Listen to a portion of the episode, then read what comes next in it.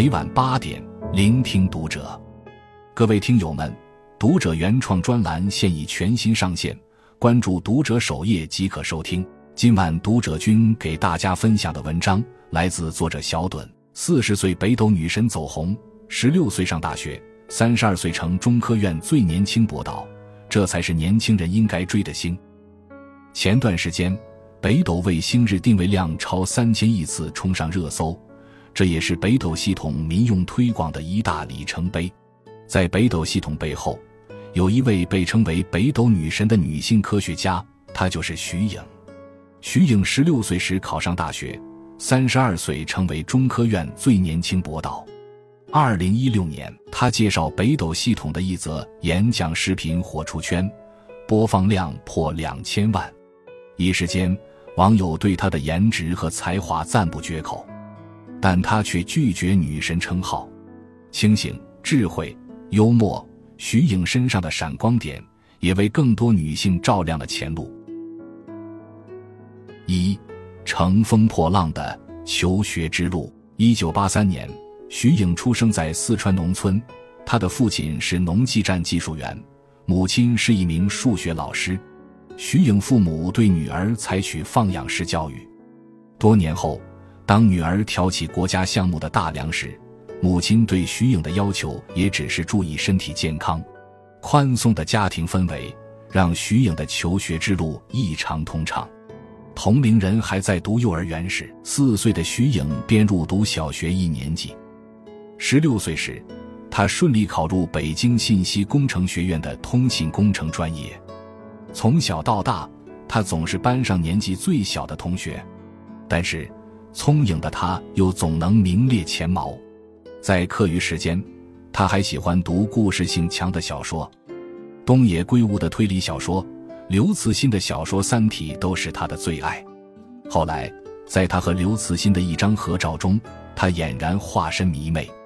而当初选择通信专业，徐颖坦言，只是因为听说二十一世纪是通信的世纪。看似懵懂的决定，却在此后深刻的改变了他的人生。二零零四年，徐颖在北京理工大学攻读研究生。他的导师彼时正在研究北斗二号一期接收机课题，徐颖也因此转入了北斗课题组。他与北斗从此结下了难解的缘分。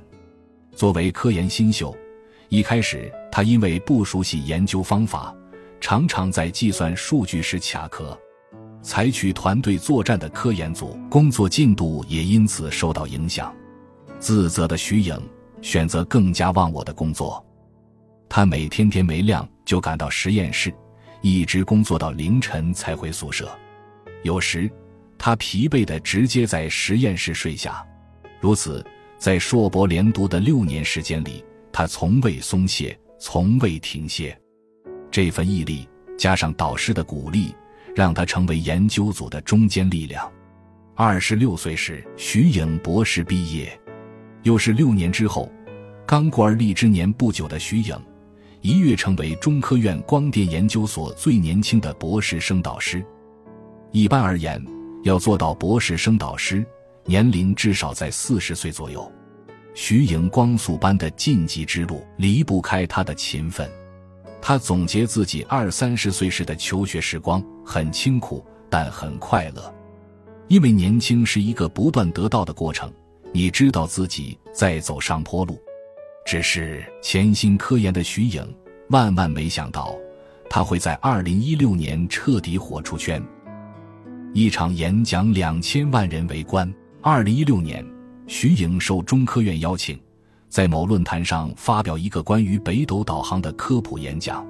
在短短十来分钟的演讲中，徐颖将频谱资源、导航系统原理、北斗系统通途。军马与民马区别等艰深的专业概念解释的通俗易懂，他还充满幽默感地说：“雷电和恐怖片更配哦。那么雷电和什么不般配呢？不错，就是卫星发射。”这场精彩绝伦的演讲视频在网上取得了两千万的播放量，徐颖一战成名。她靓丽的外形、扎实的专业知识。引得网友高呼她为北斗女神。但徐颖却拒绝女神称号。她对记者说：“我不喜欢这个叫法，有点过气网红的味道。可不可以给我改成北斗青年科研工作者？”说完，他又不忘调侃：“趁现在我还能用‘青年’这两个字，再过两年，你们就只能叫我北斗中年科研工作者了。”其实，爆红并非徐颖本意，但科普确实是他的初心，因为。北斗系统在研发之初就饱受质疑，有人觉得北斗相比于美国的 GPS 只是九点九元包邮的山寨版，还有人认为北斗系统上百亿元的投资只是打水漂。面对质疑，徐颖的反击很硬气，用产品来说话，让最后的性能来打脸。同时，他也想用科普让公众理解建设北斗系统的深远意义。毕竟，并非用不起，而是不敢用、不想用，才是制约北斗发展的重要原因。在科普时，他引用同行的话：“守护国门的金钥匙要掌握在自己手中。”还笑称引用这段话，他也没付版权费。幽默通俗是徐颖科普的最大特点。在某次科普讲座上，他不忘给男大学生支招：追求女孩可以考虑换一种表白方式。别再用宿舍楼下摆玫瑰花这种土方法了，把你想说的话换成摩斯密码，放在卫星上面，让卫星过境时给他的手机发去摩斯密码，他还能看到天上有颗卫星为他亮灯。这样的科普既浪漫又接地气。二零一九年，徐颖成为了科普中国形象大使，同时入选的还有航天英雄杨利伟。嫦娥之父欧阳自远院士等人，左手科研，右手科普，徐颖爆发出了如星辰般闪耀的能量。拒绝女神标签，打破性别定式。走红以后，徐颖仍然保持着自己的初心和本真。谈及婚恋，他很低调，乃至沉默。有传言称他因为太过优秀，所以无人敢追，单身至今。徐颖从来没有浪费时间回应这些私事，在他心中，科研才是正道，科普才值得他抛头露面。谈及科研时，他是务实的、谦逊的。他说：“我还不配称为一名科学家，最多是一名工程师。”但转念想起孙家栋院士也称自己只是工程师，徐颖便自嘲地说：“那我连工程师都不算了。”如此谦逊低调的他，在遇到一些性别歧视时，却又展现出个性的棱角。当初，身为学霸的他，本可以找一份企业高薪工作，但在面试时，面试官对徐颖说：“女生不适合做科研，还是工作好。”这句话刺激了徐颖，他反驳道：“没有不适合做科研的性别，只有不适合做科研的人。”他用他的实力证明了这句话。自他成为中科院博导以来，已累计申请发明专利二十八项，发表赛论文二十四篇。一次在讲座中，有男同学问他如何平衡生活与工作问题，徐颖再次犀利地对了回去，好像从来没有人问一个男科学家这种问题，但却老问女生这种问题。他鼓励女生做科研，因为科研界是一个特别容易打破性别天花板的行业。大家都用成果说话。其实，徐颖并不热衷于反驳大大小小的性别歧视。